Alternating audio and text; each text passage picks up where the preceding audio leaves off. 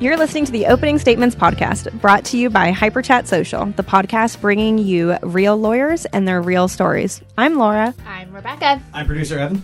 And this week, our guest is another Laura, Laura Benz of Benz Law Group and Benz Environmental Consulting, an environmental, natural resource, and land use attorney of 19 years, Rising Star Super Lawyer 2016 and 17, and she obtained 50% of water supply permits issued in the state of Georgia. That is correct. Thank you for having me. Yes, thank you. We're so excited she's joining the Opening Statements podcast, and court is now in session. Welcome to the show. Thank you very much. Yay, I'm so excited to have you. So, just to kick us off, just the question that everyone gets asked, really, just to ease you into this why do you do law? And then, follow up question, more specifically, how did you get into environmental law? Okay, well, pretty much starting out in college, I had big aspirational dreams, like I think most people do, as how they want to make a difference in the world.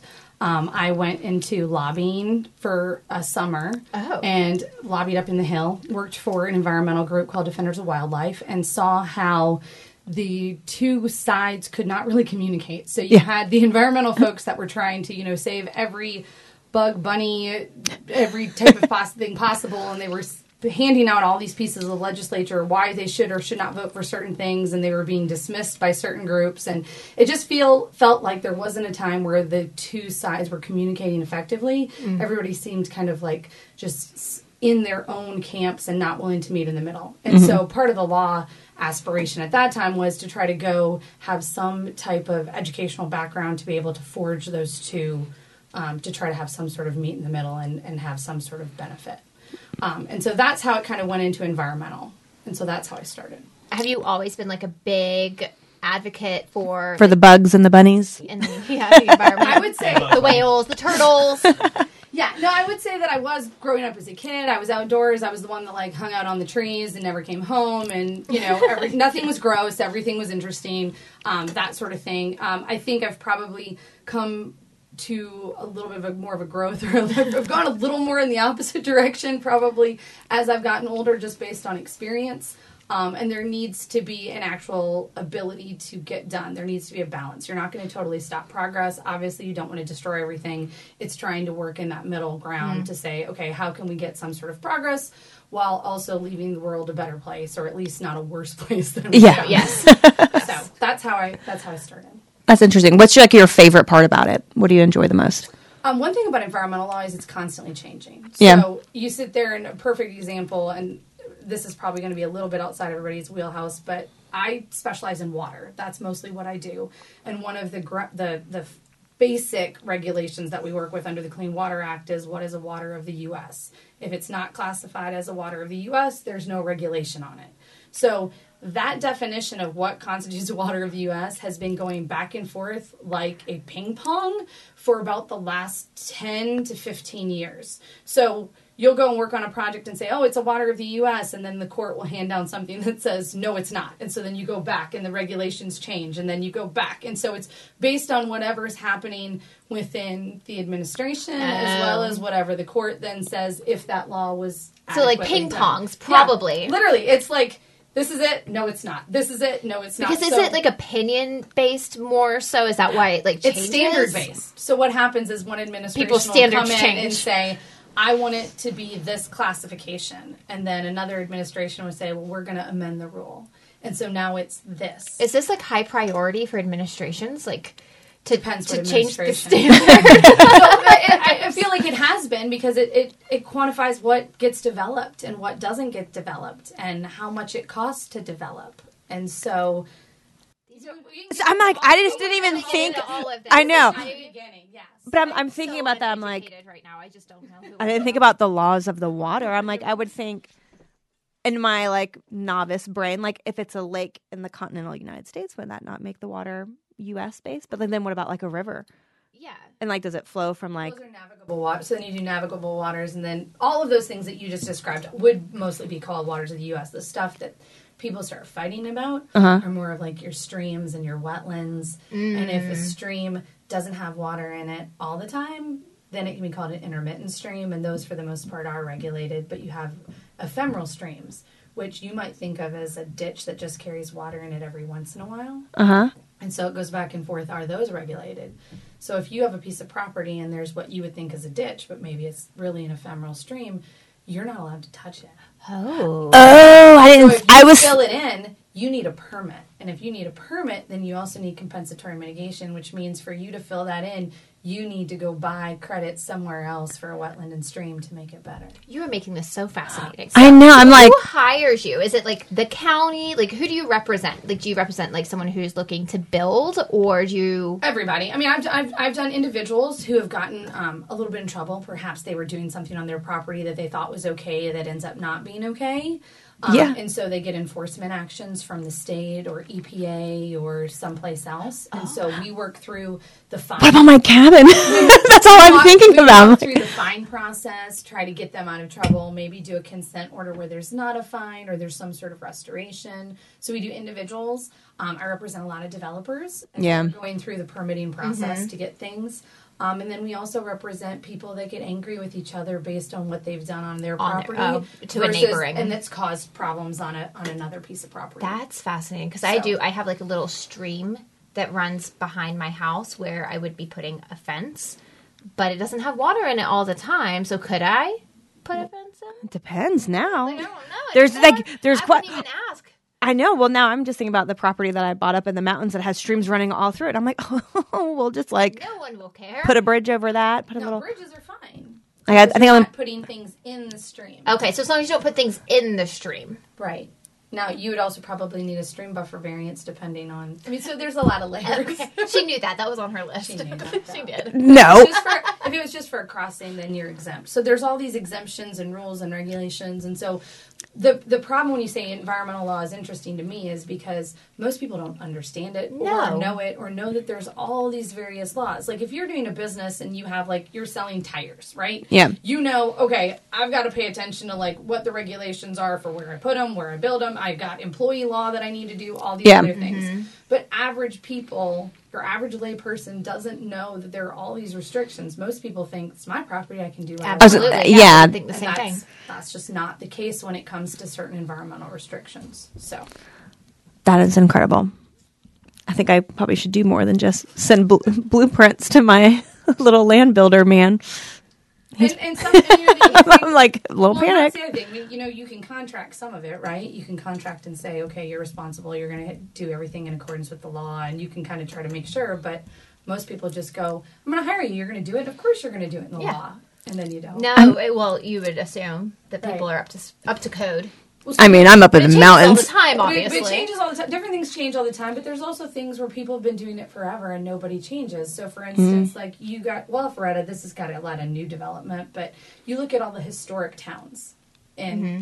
Georgia, right? Yeah. you have all the old buildings from like 1800 and things like that. Mm-hmm. Well, people just go in and go, "Oh, I'm going to gut this and I'm going to do, I'm going to refinish it. It's going to be so much better. and It's going to be great." Well, you have to have somebody that's certified in asbestos, and there has to be all these other things for when they go in there. And local governments aren't telling people that. No. So then if they get a complaint, then these people are getting these violations for asbestos that they own the building. They're like, but I hired somebody. It Yep. doesn't matter. As the owner, you're responsible. So So you can't put any of that back on the person that did the work at all. if you contracted and you- they, they, they asserted that they were going to do it. But it's all in their contract. It would be a contract, and then you'd be arguing with them and everything. But the, the law, the environmental law, says that as the owner, You're responsible. You're responsible to know. Whew. So that's why I'm just saying the environmental law is fun in the sense that everything's constantly changing and things are moving and then how they're interpreted is changing. So it's a little bit different than like a typical tort or what you would think of as like a personal injury Yeah. case or things like that. Absolutely. Yeah. So If you weren't doing law, what would you be doing? for money Um, as a job, um, Yeah. I What was your backup plan? backup plan was probably again aspirational, more of like doing some sort of like nonprofit work or Yeah. something where I felt like working with veterans. I have a Yeah. military background, um, not personally, but my family does, and so I would probably try to do something with that. Yeah. Very cool. admirable. I know, right? Like, who are you? How did you get her? right? Amazing. So, um, how well? Obviously, environmental laws have changed a, a lot, and they go back and forth since you became an attorney. But what would you say is the biggest way they have changed? There's just more. There's so- Oh, really? like, I feel like there's more awareness, um, and I feel like there's more enforcement. You know, the Clean Water Act was enacted in the early 70s, um, but nobody really enforced it from a local perspective. Yeah. Um, and so I think now there's more and more awareness. Um, there's more of a change of people in the sense, you know, you get a rural area that's starting to get more developed and there's neighborhoods and there's people maybe whose great grandma didn't grow up across the street and now all of a sudden they're very interested in what you're doing on your property. Yeah. And so I think that awareness and insight um, and also people's I don't know their, their assertions that they have the right to and you know get involved in everyone else's business is making environmental laws kind of come to the forefront because it's not that they weren't ever there it's just that now they're being enforced more yeah. Did you always have your own law firm? no i did not i um i started working at a small firm and i worked there for about 12 years Oh wow. Still in environmental law? It was a boutique. It was a boutique environmental slash local government. Okay. So we did a representation of a lot of local governments as well. Um, and then I was the environmental solicitor at that time. So I did, you know, prosecutions for small little ordinance violations that had environmental tinge to them.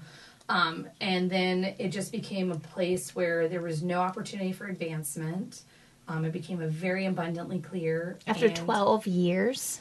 yeah i mean it was it, it just it changed in a sense and um, family members started going to law school and it just was one of those things where it was not going to be um, a, a, a long-term opportunity and then on top there was also some there was some behavioral issues that kind of came to the forefront of the, the owner that just made it if, if i was going to jump this would be the perfect time to jump Yeah. so i actually resigned um, without having another place to go Oh, that's rare. I did, yeah. Yeah. I resigned, but then I also knew that I could honestly say I don't have another job and I'm doing this. And I resigned on Tues- Tuesday, Wednesday, and I had my first client and my law firm on Monday. Wow. So we just had um, the conversation my spouse and I did. If I was going to go out on my own, like it was, this was the time to do it. Yeah. Because once you go into another firm again, you you kind of get into that complacency of okay, well they're providing my clients and it's not a sink or swim and. So if I was going to do it, like this was the perfect time to do it, and so Yeah. I did it, and that was about eight eight and a half years ago. Wow. Wow. And so, So- we were talking before the show, like you have kids, so you you had kids when you decided to I did. do that. Mm-hmm. Can you talk? Because I I like to think that a lot of our viewers are other like young aspiring attorneys that we're teaching things to and like really picking things up that they can't just learn by reading a book, you know. So how does like being a mom of I mean your kids were young then. Yeah, I, Right? my third, I okay. What Here, the real, real quick before we answer that, can I get you to just p- speak in the mic just a little more directly? Yes, Thank you. So I know. bossy, isn't he is. he? He's very, but it's okay. I get it. I was, I was slacking. I'm fine.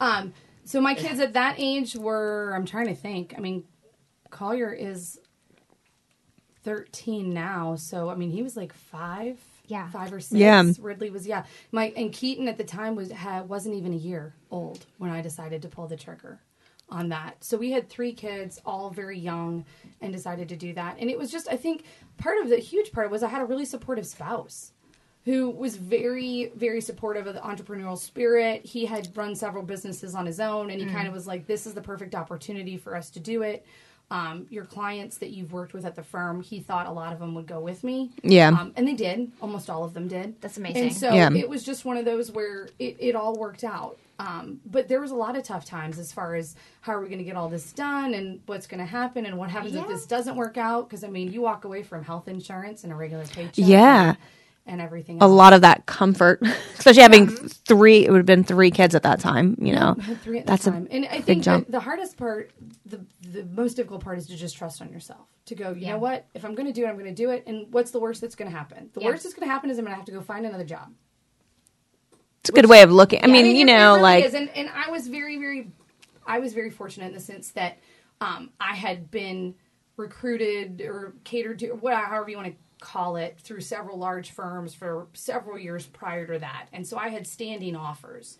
So it was kind of like I was jumping, but it wasn't like I was jumping without a full parachute. Like safety net. Uh, yeah, you had something like I had there. Several firms that had said, you know, as soon as you are ready to come on board, We we, will would love have to you. have you. That's and so that was, I mean, it was That's so It cool. was scary, but only scary in the sense that if I fail, I fail. Yeah. Yeah. Like it was more of a part. Did you issue. give yourself a certain amount of time where you were like, I'm going to try mm-hmm. this for six months, and then No. no, you're just like, We oh, just I'm think going to we're wing just- it. We're, Let's we're just just gonna see. do it. We're gonna do it. Oh And man. it And a lot of it it was panned faith. out. I'm, I mean, a lot of it was faith. Yeah. So That's amazing. Wow. I So, but now the interesting part is, you know, I still have conversations with other people and friends of mine that are in firms that say, "Come to my firm," and and then on this, and then on the the you know closed door aspects, they go, "You've accomplished the dream. You've gone out on your own. Why would you ever come?" And I'm like, "Aren't you asking me to come?" in? Yeah. Like, Are you- I don't understand why. Yeah. you're But- just Not making bringing a me on great pitch. Yeah. Right, you're not doing a great pitch. It's more of like, come to my firm or give me the, you know, gumption to go out like you. did. Yeah. So it's it's an interesting situation, but That is so interesting. Um, Well, obviously, you can't be an experienced lawyer without picking up a few interesting cases along the way. And here at Opening Statements, we want to break them wide open. yeah. So, what would you say has been the most interesting case that you've had an opportunity to work on? So as I said, for me, a lot of it is more of like a, a project type stage, Yeah. getting through permitting and things like that. And so one of the things that I think I'm the only one, or the only one I know of that happened, is we were doing a Walmart project up in Canton, and it had already been permitted. It was under construction, and during construction, they found human remains. In the- Stop it. They found human remains, and so of course everything has to stop. And because it has a permit, there's a federal nexus, so you have to get all the agencies involved. And it ended up actually being Native American remains.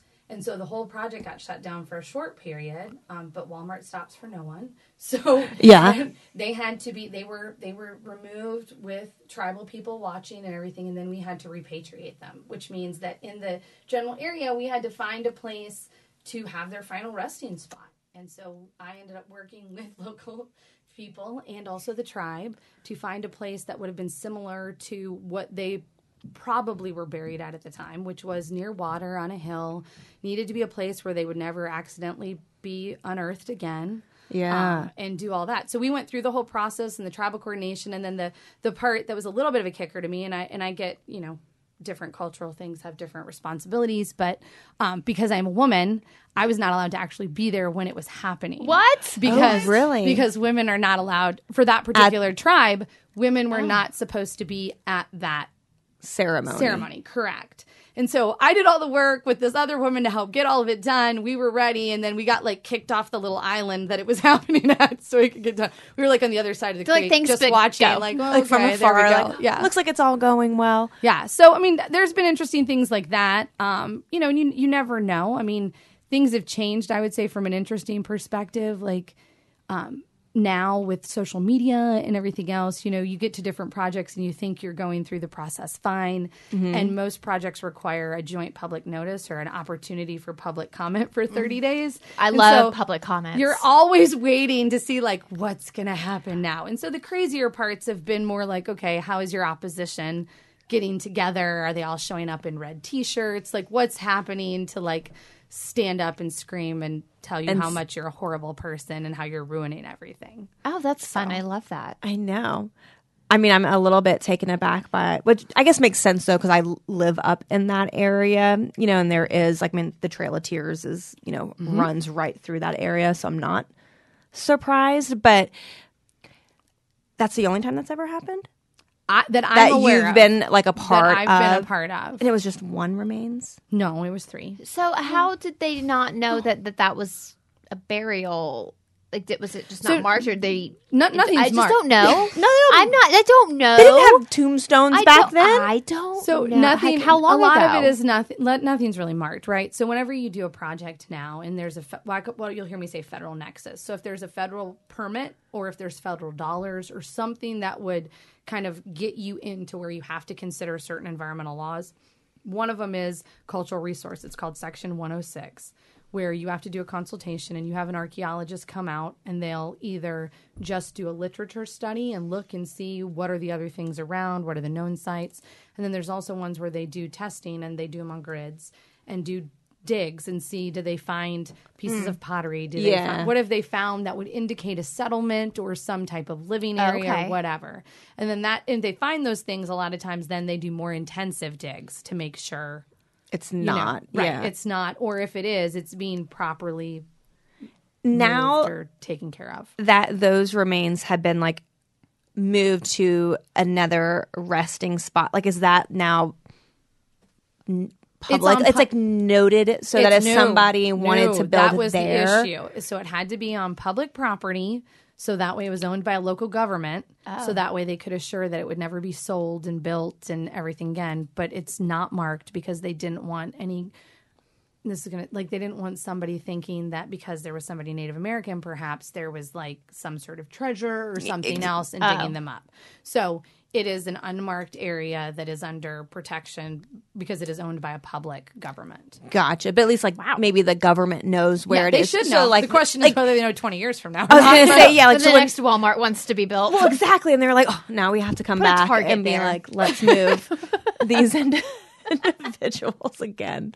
Okay. That is pretty interesting, I would say. like how did you handle like the finer details of that like what did you like what skills do you feel like you had to really use for for this project For any of my projects, I think it's being able to kind of see the forest through the trees. So you have to see like the larger implications, and then also how are we working with all these different pieces as they're moving together, and how are we making sure that we have coordination with things that are going to be due six months from now versus what's due now? Because if you don't put pieces in movement, then uh, the whole schedule is going to get thrown off. And Right. you're going to have upset people because there's going to be boxes in storage when they don't need to be in storage they need to be other places and and how are we going to get things done so i think with that or any of the other type of regulatory work that i do it's making sure that one you can implement the regulations you understand them and two that you understand how all the pieces fit together so a lot of people get into a project um, for some sort of regulation and they focus only on their piece. And if you only focus on your piece, you don't understand how all the other various pieces can impact you or possibly totally off-road you. yeah.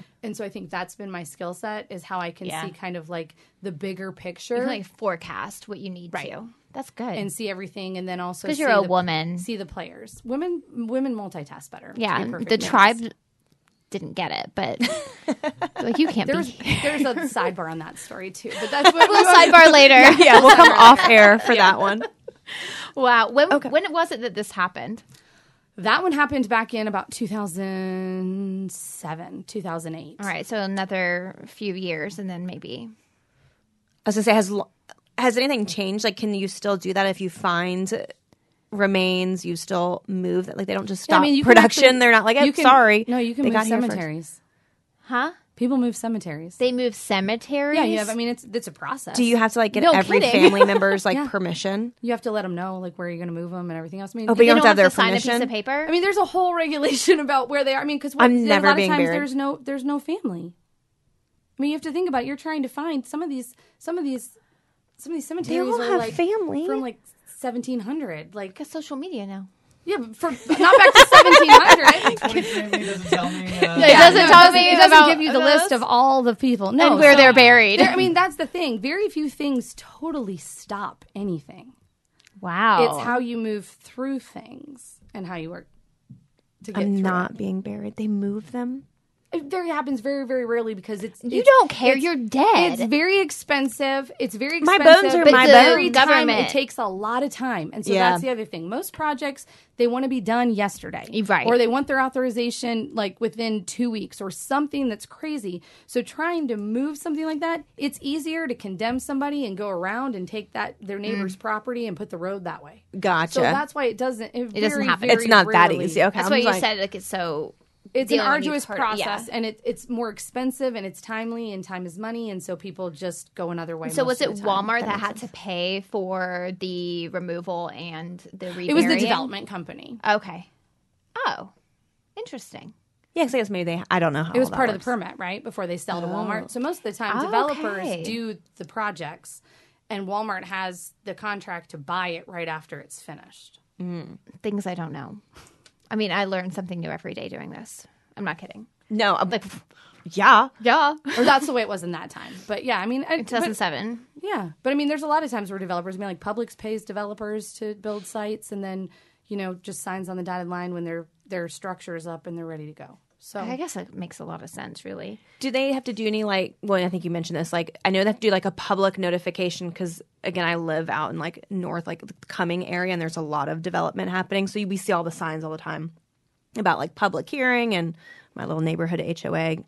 There are those people, I'm sure, in like the red shirts, like standing up, that's why like I don't will. live in. That's why I don't live in a subdivision. yeah, you know, they're like, we will not No not. HOA for you. Oh my! Because they did. They tried to put a, a Walmart on our corner. We've stopped that. They tried to put. I would love a Walmart on my corner.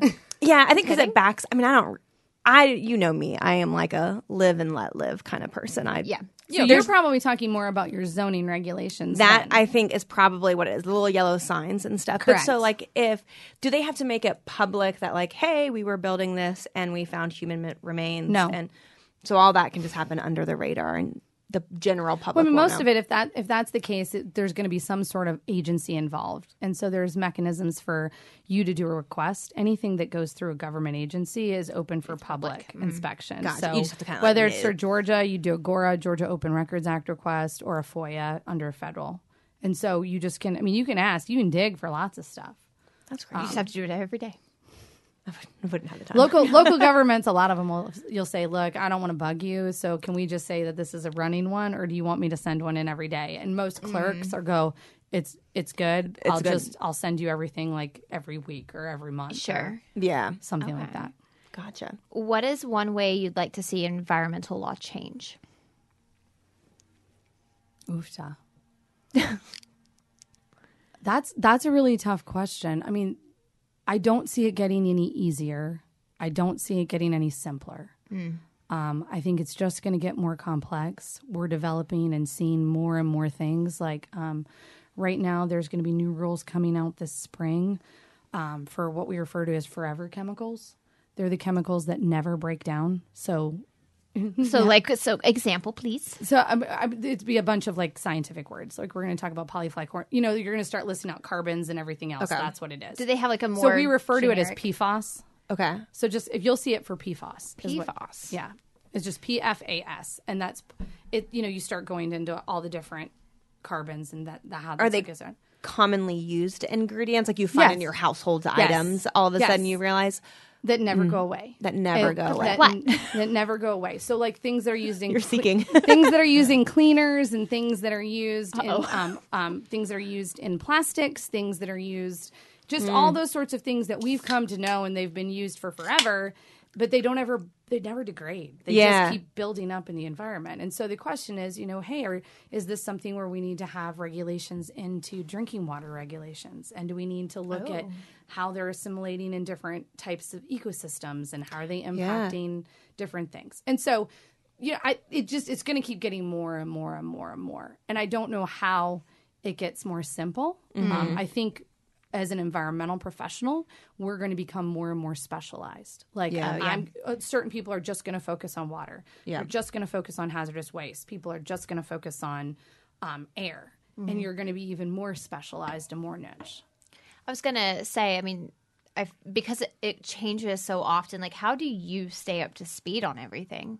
Like, do you just sit You at home and you're just lot. like reading? And Do you're you? I have you, you sub, I mean the good thing about the internet, right, is you subscribe to different services where you get I get I have four sites that send me constant case law every single day as here are the cases that have come out and this is what's going on and here are the announcements and you go to seminars and try to say all right what agencies are coming up with rulemaking? And mm-hmm. it's there's a lot of work that's done with any type of law. There's a lot of work that's done outside of just what you do for your client to try to make sure that you're aware of things like oh wait i've got a client where if this comes down the pipe that's going to be problematic. Like Right. we need to figure out how to be in the best position so they can start making some changes so it's not catastrophic financially things Yeah. like that so When you talk about like you know uh, there being more complicated and, and like an ever growing number of rules, would you say that that is largely a good thing, or a you know I mean maybe it's neutral, but I think there's some good and there's some bad. I mean, there's a point. I am probably one of the more people that are are less regulation is better on certain things. Um, but I think they're so convoluted and there's so much it becomes very difficult for an average layperson to figure out what they need to do, what they don't need to do, and and there's no resource. I mean, other than going and consulting with an attorney every single day or every month Right. and being like, "Hey, is there something new that's come out?"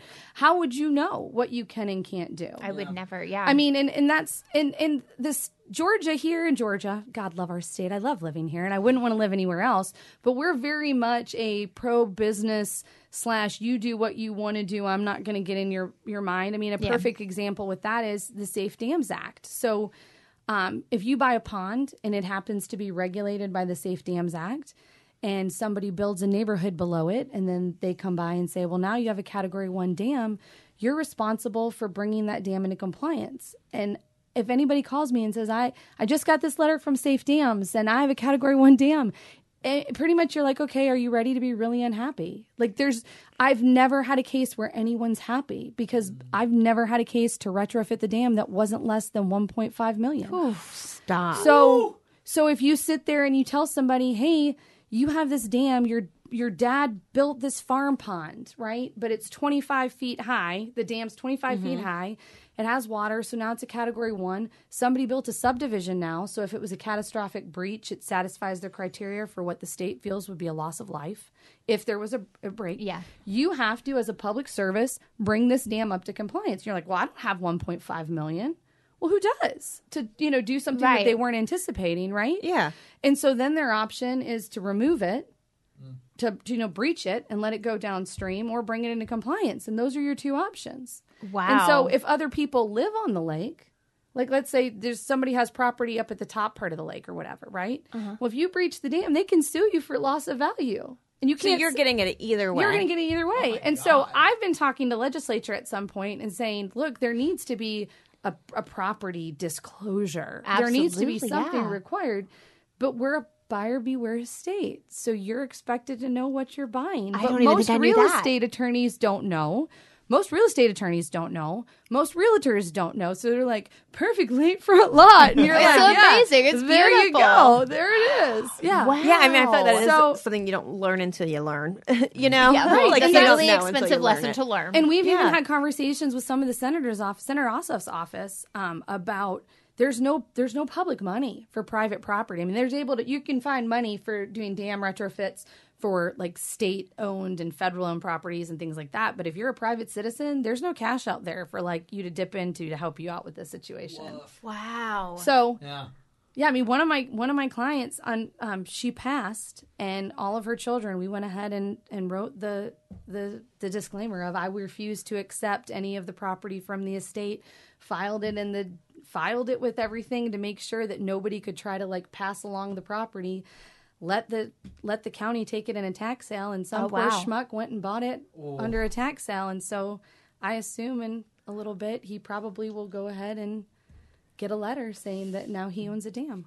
And see what's That's even crazy amazing. 'cause It's a bonus. they had to have known something like that was going to happen because you even think about like if you're inheriting some land like half the time you guys are just arguing over who gets what acres but i mean they must have known that was coming to Yeah. to write that in there like because like she oh. must have had a letter. And how at sad some is point. that? She did. as the family to be like you can't even You inherit can't inherit your one of the only resources family, that your parents have left you. That's Yeah. really sad. Yeah. and you don't get paid i mean it's not like oh they, They sold it or something, they yeah, yeah. they i But- mean but, for a but tax they can't sale come but, after it. They can't come after. I mean, you can't. I can't come after you for somebody else's property, right? Yeah. So if you say I don't want it, I'm not. I'm not Right. taking that less responsibility.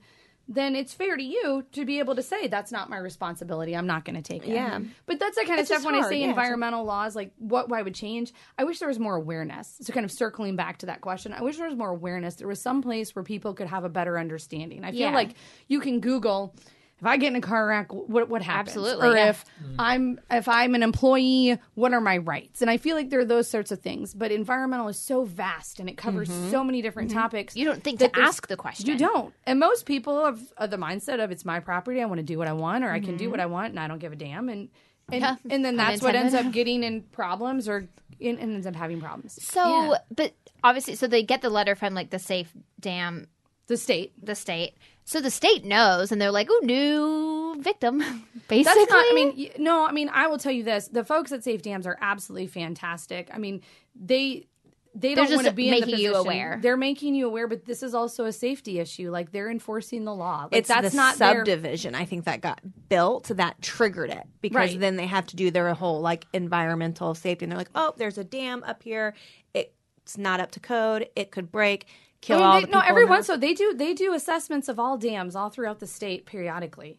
So I mean, it could just be that they went and It- redid, it was now and now there's so many other things, and it, Mm. it wasn't built. I mean, a lot of the times those things weren't built like with an actual engineer. It was like Bubba with a backhoe, throw Yeah. a pipe in it, throw some dirt on top. Look at the lake, let's go fishing. Yeah. Woo, yeah, Bubba yeah, with a know, backhoe. I mean, that's how I describe it that way, but I mean, that's still a lot of times what happens. You know, somebody's Yeah. like, I want a pond, and then they just fill it all in, and yeah.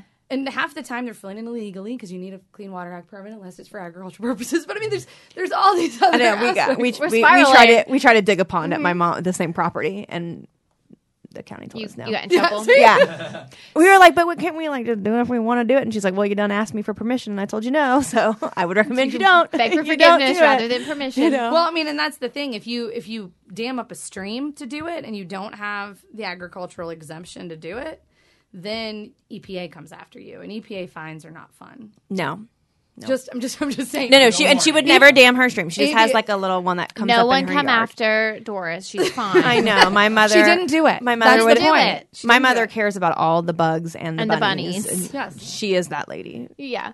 So that's something that you would change. But is there anything that for like a homeowner going to buy a home, is there anything that they can do to I would, know all I would this? say, you know, one thing that I would have a homeowner do is a lot of times you can get zoning letters from your local county mm. office. So say, okay, how's my house zoned? What is everything? Is there anything that you see if this was going to be developed now that I would need to be aware of? And so as the more developed counties are going, those people in the development offices will say, okay, now you've got streams on this piece of property. We've got ordinances that do. And if you start at that local level, and they'll issue those letters usually within like a week or two Oh, wow. Of saying, hey, this is the zoning, this is what I, you know, for consideration, or this is what you can do. Because a lot of people buy a piece of property and think they can do whatever they want with it, as far as like, Without I'm doubt. gonna, I'm gonna buy this house, but I'm gonna put a daycare in the inside or whatever, and then Mm-hmm. they go to do that, and the county's like, no, you can't do that. Your house isn't zoned properly. Yep. So I think if you could take advantage of some of those other benefits. Um, Is that they a might free be able to- resource? Yes, most of the time it's a free resource that they could help you. Then, I mean, obviously they're not going to be legally liable if there's something that they miss, Right. Yeah. But it's something that could just more say, "Hey, you're." A lot of times, those county folks are way more in on what's going on than the realtors and the the real estate attorneys because the real estate attorneys are going okay is this valid title? Is this is there anything that's on your property that's not going to let you use it? You know did somebody reserve the mineral rights and they could come tear up your house if they wanted to find something underneath it? That's more what they're looking at. Okay. are, are you going to be able to get a loan on the piece of property? Like is the bank going to loan on it? That's what they're looking at. But as far as like what you can do. I mean most real estate attorneys aren't going to sit there i mean the ones that are doing like your average closings aren't sitting there going well there's a state 25 foot buffer and an additional 75 foot mm-hmm. setback and you can't do that. And you you know oh wait you can't do this. And you know they're not into that part. They're more into like did i did i help effectuate a piece of property that you actually own that somebody can Yeah. take away from you? Yes. So that would that's the only thing that I can think of as like as a free resource that people could say, hey, what are the restrictions? What do you know of that I could do on my piece of property? Um, otherwise, you know, meeting with consultants and things that do development. If you have something in mind that could say, "Hey, this is these are the types of authorizations that Yeah. you would need." Yeah. Yeah. Because I mean, a a lot of times, like, I mean, when I bought my house, I didn't think about doing anything extra to it. But five years down the line, I'm like, oh, having all this extra stuff in Yeah, the wanna backyard might ex- be kind of nice. Yeah, and I would have never extend ever thought, I still wouldn't have ever thought until today to even look into it. I'd be like, that's my property. One Well, thing, one thing I I really want. want to say though, this is we're starting to have a lot more problems with this just from like a local layperson. If you buy into a subdivision there is most likely a declaration of covenants and restrictions that is on your property that mm-hmm. talks about the rights and, and essentially godlike terms you have given your homeowners association. Please read them. Read the policies because otherwise you're just going to end up with them yelling at you, fining you, mm. and then trying to put a lien on your house. So Do you get those before you buy the house? Like, can you think you look they are at supposed that so they're they're available they're in your title so this goes back to your real estate attorney when they close the house a lot of times when they close it or you're getting ready to close it just says your property is being conveyed subject to these easements and restrictions all right mm-hmm. well one of them should have that declaration on it you mm-hmm. need to get a copy of that Yeah, I think you have to ask. That's at closing, for it. though. you can get it ahead of time Okay. but Yeah. when Like, somebody does At that title point, I'm for really you, invested in this home. Yeah, if somebody does title for you, you, I'm trying to think. I don't think the declaration. If you looked at your tax record on a tax assessor, normally it just shows the ownership. It doesn't show the declaration. So Yeah, no, because I think like thinking separately from like my house that I have in the neighborhood, we only knew to ask for that because we had, were coming from another like mm. deed restricted neighborhood. Yeah. So we were like, we just want to know like what they care about because they care about some crazy stuff in mine. do. They, They do. care about like the curtains that I put in the the front windows. They Are have to you be a- kidding? they have to be a specific color. I'm not. I can't. I and couldn't that again have. is why I do not live in a subdivision. yeah. I couldn't have red Same. curtains or black curtains. It's it's kind of crazy. I mean, I have a subdivision, but, But not so when we bought the property, which is also like deed Yes. restricted, same thing. Like thankfully, my dad owns in the neighborhood, so I was able to see. But I mean, it, it's very specific down to like what types of material we can build our cabins with or not with. You know, I mean, it's very. You gonna build it's, a modern it's like house in six there? List of ingredients that we can use to build a cabin that all cost a gazillion. You know, it has to be like a log cabin. But it's interesting because even then, like, I mean, I was able to like just buy this land. Like, here's some money. It's like some land. I have to get a soil test done. Well, that's because you have to perc, I don't know what that right? means. So you don't have you don't have sewer, right? I have nothing. I own So if a you have- so couple so if you acres of own- nothing. So in Georgia, in Georgia, we're also not really like sewer friendly. We're starting to be more sewer friendly um, through the metro area, but most of the rural counties don't have sewer. So Yeah, like a everybody septic has tank I to- septic. yes. And so in order to have a septic tank, you have to have a certain amount of property and it has to have certain types of soils. Because when you put all that goodness in the soil, Oh. you want it to be able to move through the soil and into, like to kind of use the soil to clean what you're putting in there. If you don't have the right type of oh, soils, if you have like wetland soils, it's gonna go all around and just go through Yeah. your yard and go down So- in your neighbor's property and everything else. I see And that being a problem. It's, it's, it's an aroma issue. It's a, a lot of issues. issue. but yeah, so It's think gross, about that. yeah. I like looked at these acres and was like, "Oh, this is cute. It's in the Yeah. it's in the woods." I almost could, did it I could put my house. I know I was sending you lots. I could put my house here, and then they were like, "Well, no, you have to have your soil test done to see where you can put your septic tank, which will then say it can't be so many feet from your."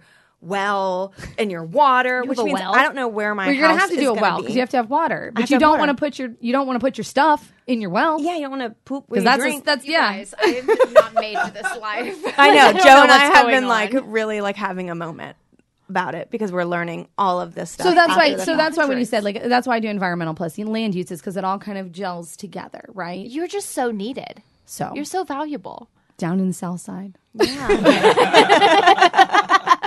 Not in a subdivision. No, I represent. I actually do represent several subdivisions, and it's a different. It's a different type of. It's a different type of work because you're dealing with a board as opposed to an individual and Yeah. everything else. So- yeah. Do you end up with a lot of surprises in your field? I mean, obviously, like, you found dead people, but like, are there any other I, I like, think bones and dead think people remains- surprise? But like, yeah, I was about to, like we weren't in the. Pro- it wasn't in the decaying process. Like that already happened. they'd been okay? dead. they You they were guys wanna see a decayed. dead body? Yeah, we weren't. We weren't like trying to go to like whatever, laughing. like Law and Order, like figure out CSI, like who was it? A murder. Yeah, it wasn't anything like that. But like no. any other like really like weird surprises that you I mean, I don't think I have the lying aspect that a lot of other attorneys have, like for family law or personal injury or anything, where it's like, this is what happened. And you're like, that just doesn't sound right. And like something else happens. I mean, most of my surprises are I'll have a client call and say, hey, hypothetically, if this were to happen, and you're like, hypothetically, like, My I can friend. sit here in my office, or if I drive by your site, I might see it's- it. yeah, and they're like, you know, and that's at that point, they're like, you might want to take a drive. You're like, okay, you know, that kind of thing is more of like surprises of like, Okay. we've been through this 17 times. You know that you're not supposed to do this. Like, it would be great to do it right on the front end instead of getting you in trouble, getting you out of trouble. Um, those kind of things. But but other Hey, you know, that- that's a loyal client.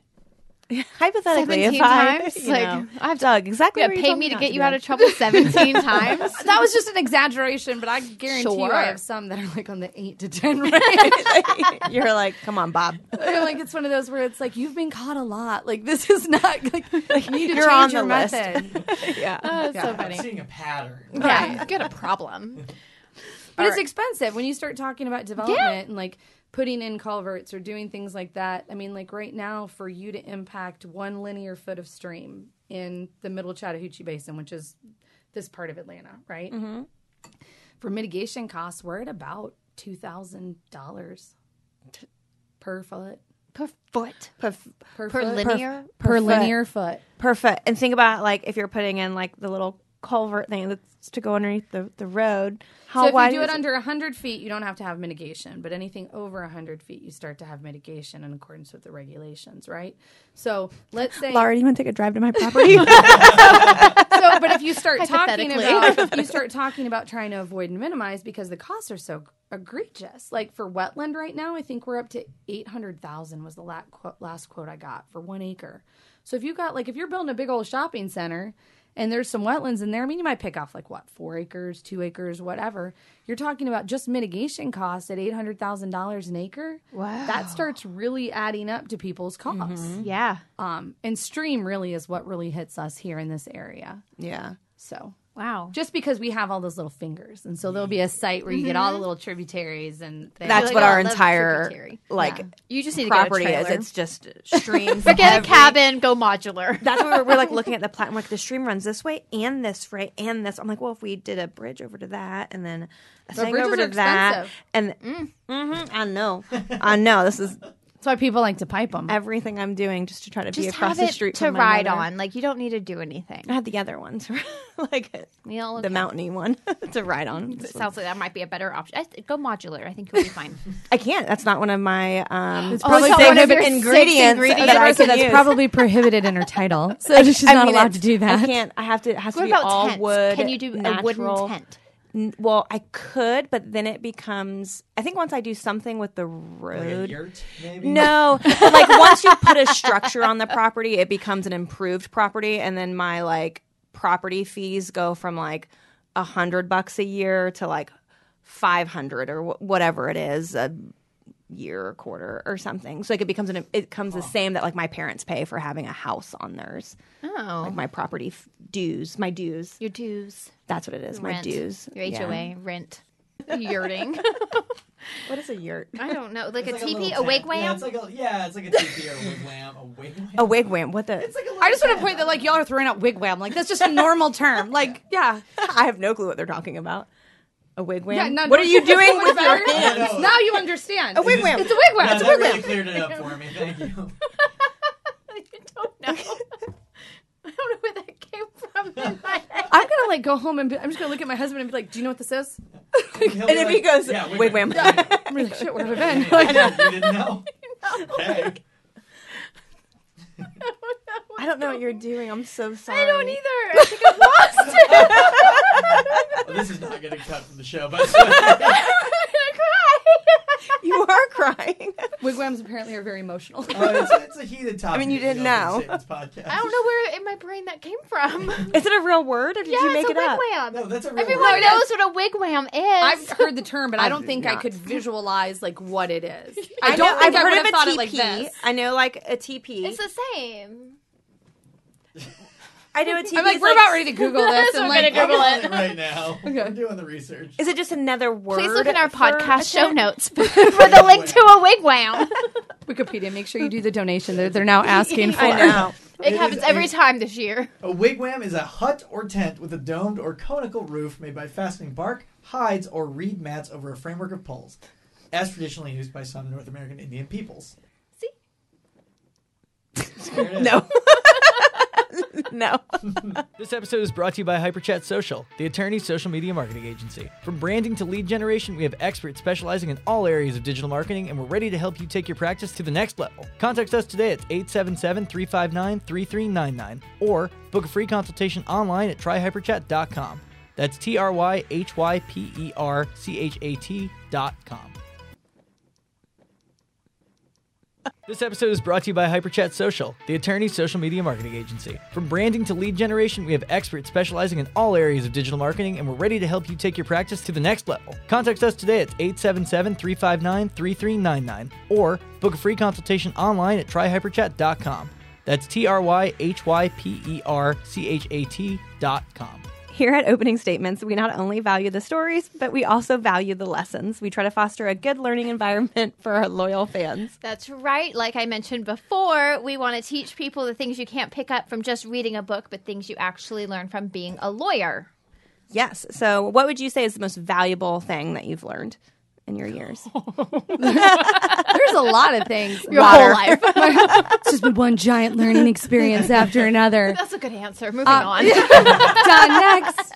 No, I mean, I think it's just you learn, you constantly go. I think honestly, the personal relationships are the best. I mean, in what I do, a lot of it's negotiation, a lot of it's trying to figure out, you know, what what boundaries you're going to be able to push and what you're not. And so, n- being able to read the people because the people are the the folks that actually implement and make sure they hold your feet to the fire.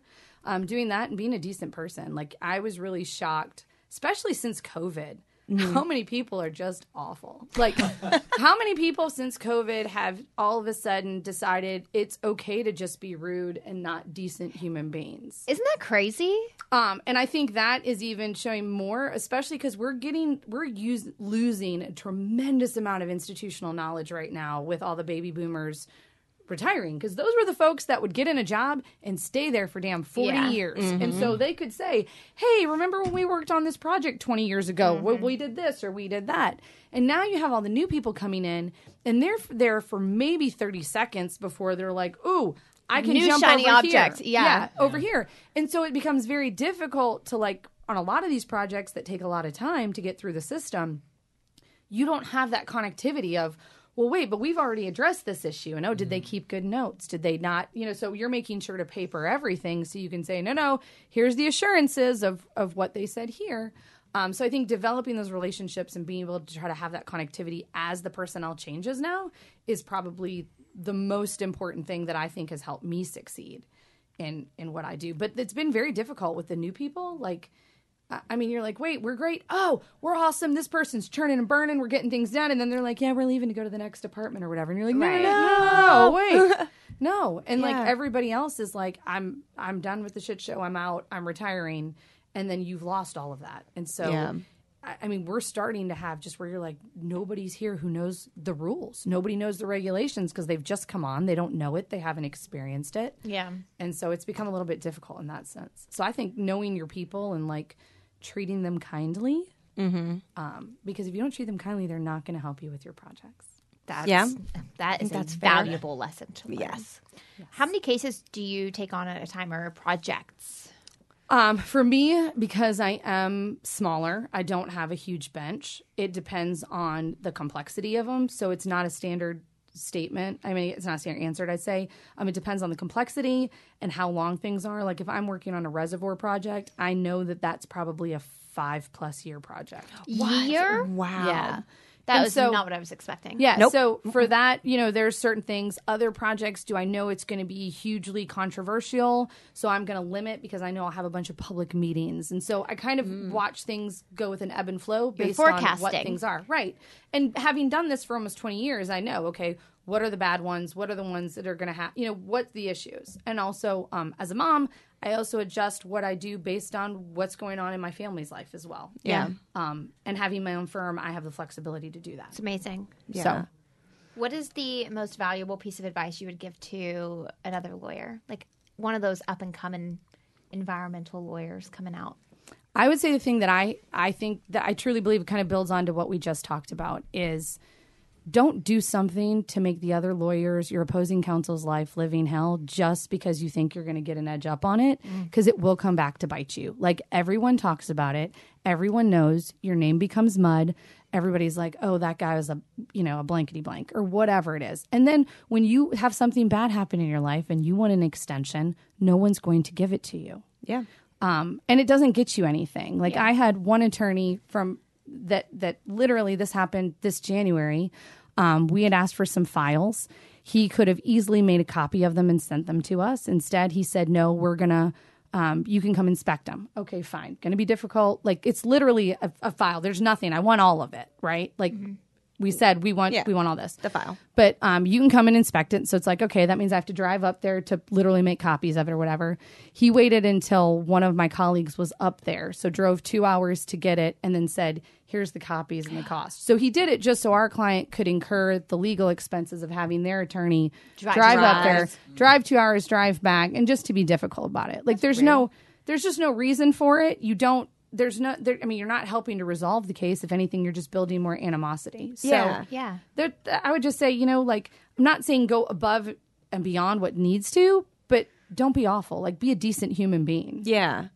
It's a, a recurring theme. I feel like we've It had is. every episode. Like we just have some good people. We just We do, but I think it's like it just kind of backs them up on like the impact that those negative people do make. Right. That like just don't be that one. yeah. Don't you know, because everyone has had similar sentiments mm-hmm. of, of like advice is just don't be a jerk in the court in the courtroom. You know, mm-hmm. so interesting. And I think juries and I think other people see that and you know the other people that you're going to be looking to influence whether it's a regulator whether it's a jury whether it's a judge if you're a complete a-hole like they see through it and people don't want to reward that behavior Yeah. so I, I don't think it benefits you in the end and it doesn't benefit your client Yeah.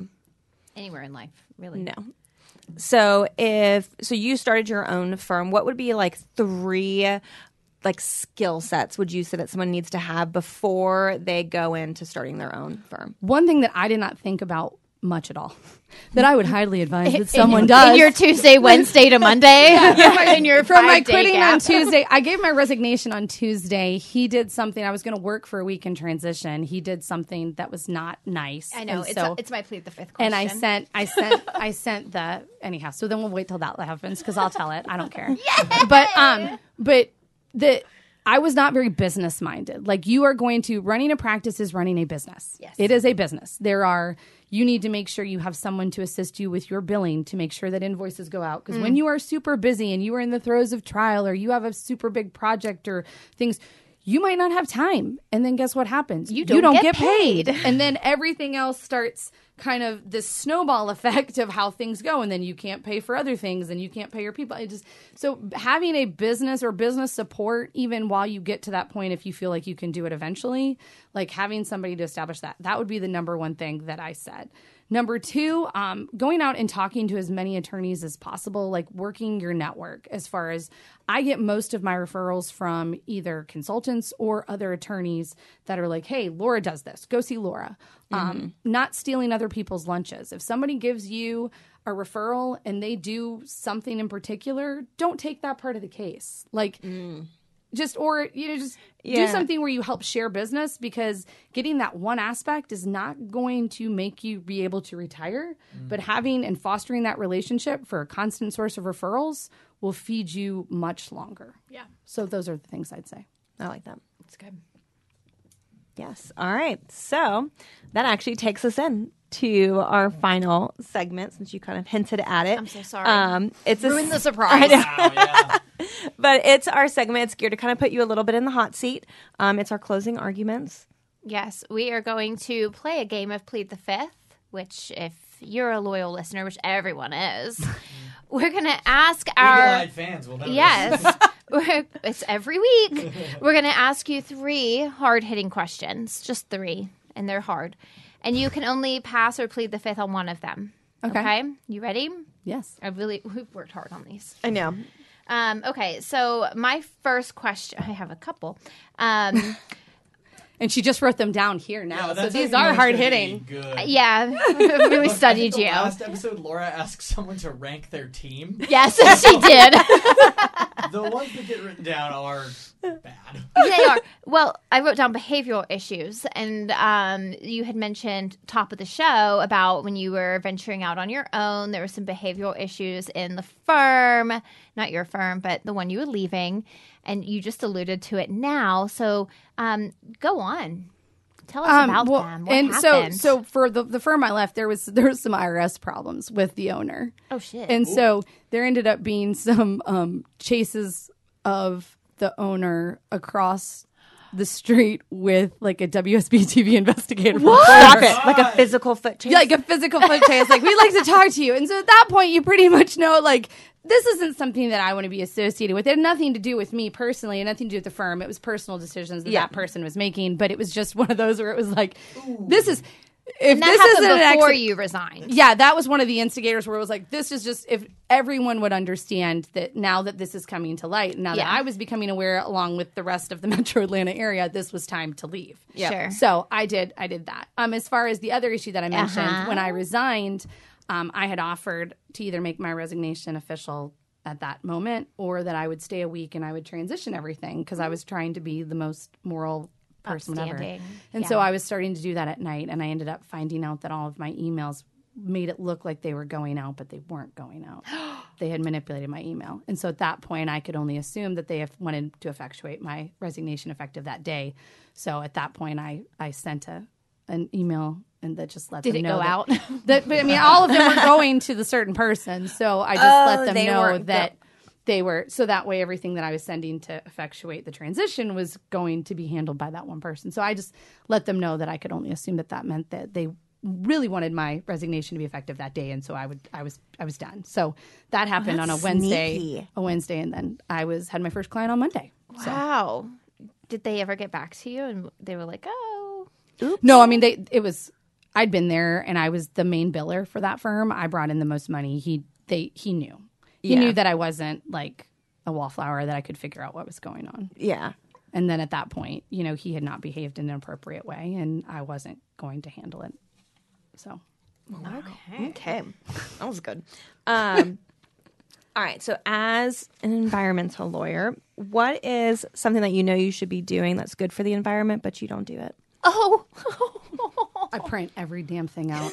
Print everything out. I that? even print the ones out that say "Please be kind, don't print." I print those out too. I do. I print everything.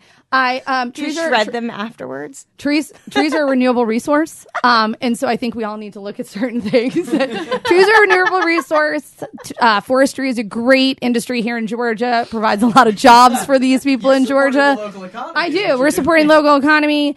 Um, and I just print everything out. I also don't trust electronics to save my life. There have been numerous occasions where like everything's saved, it's backed up, and then all of a sudden like, there's a virus or something and somebody calls and I'm like, hold on. You want to know what happened in 2004? Hold on. Blah, blah, blah, blah, blah. And I just flip through my written paper and I'm like, there you go. Here it is. I got the signed original. Scan it in. There there you go. Man, I thought that was a tough one. I know. I thought it was such a good I one on there. No, I print everything out. what would you say your husband's biggest regret is in you going out on your own? That I haven't grown. Easy question. That you haven't grown? He wants me to hire a tremendous amount of people and be huge. Oh, is that a personal choice? Like you just don't want to? Like you've got a family. I am like, I am a perfectionist and I have Ah. certain expectations about the way things are handled and the way clients should be addressed and Yeah. how their things should move forward. And I have found it very difficult to find people that your have the standard. same level of expectations Yeah. and requirements. Um, and also, what I do is very, very specialized and very niche. And so, getting somebody in and getting them up to speed, um, I also have a fear that they're going to, you know, the new folks, they get in, they get a lot of knowledge, and then they bust out. And for me to spend that much time and effort on somebody, like Yeah. it's a little bit of a risk. Like, are they going to, you know, leave? Yeah. Um, so his, it's easy. He constantly tells me I should grow. Constantly. I get that though. To be honest, like I feel like that's a fair, like not for him, but for you. Like it is very hard to trust other people with what you have worked so hard to build, and hope that they would treat everyone the same way that you would. Like And it's also a lot of it's personal relationships. Like I have personal cell phone numbers of a lot of regulators and things like that. Like I can't just pass that off and be like, "Here, Bob, give him a call." Yeah. Like it's you know, they're not going to talk about what the kids happened or what happened Right, in something right. else or you know, it just it doesn't I, I think some of that's not transferable. So Yeah. I agree. Well, all right. Dang it. I know. You We're not very won. good at the plead the fifth. I don't know what's com- wrong with us. We always think, too, we're like, we got her. We got, Got her her. with This this question. the- this time I know. sure. Yes. Well, Laura, thank you so much for joining us on this week's episode of the Opening Statements podcast. Yes, thank you so much. Um, for everyone listening, you guys can check us out at Hyperchat Social. We're on all the social media channels. them. Uh, all of them. Uh, remember to give us a five star review wherever you're listening to us now and all the other places that you can listen to podcasts. Hop in there and give us a five star review. We will catch you next time. Case closed.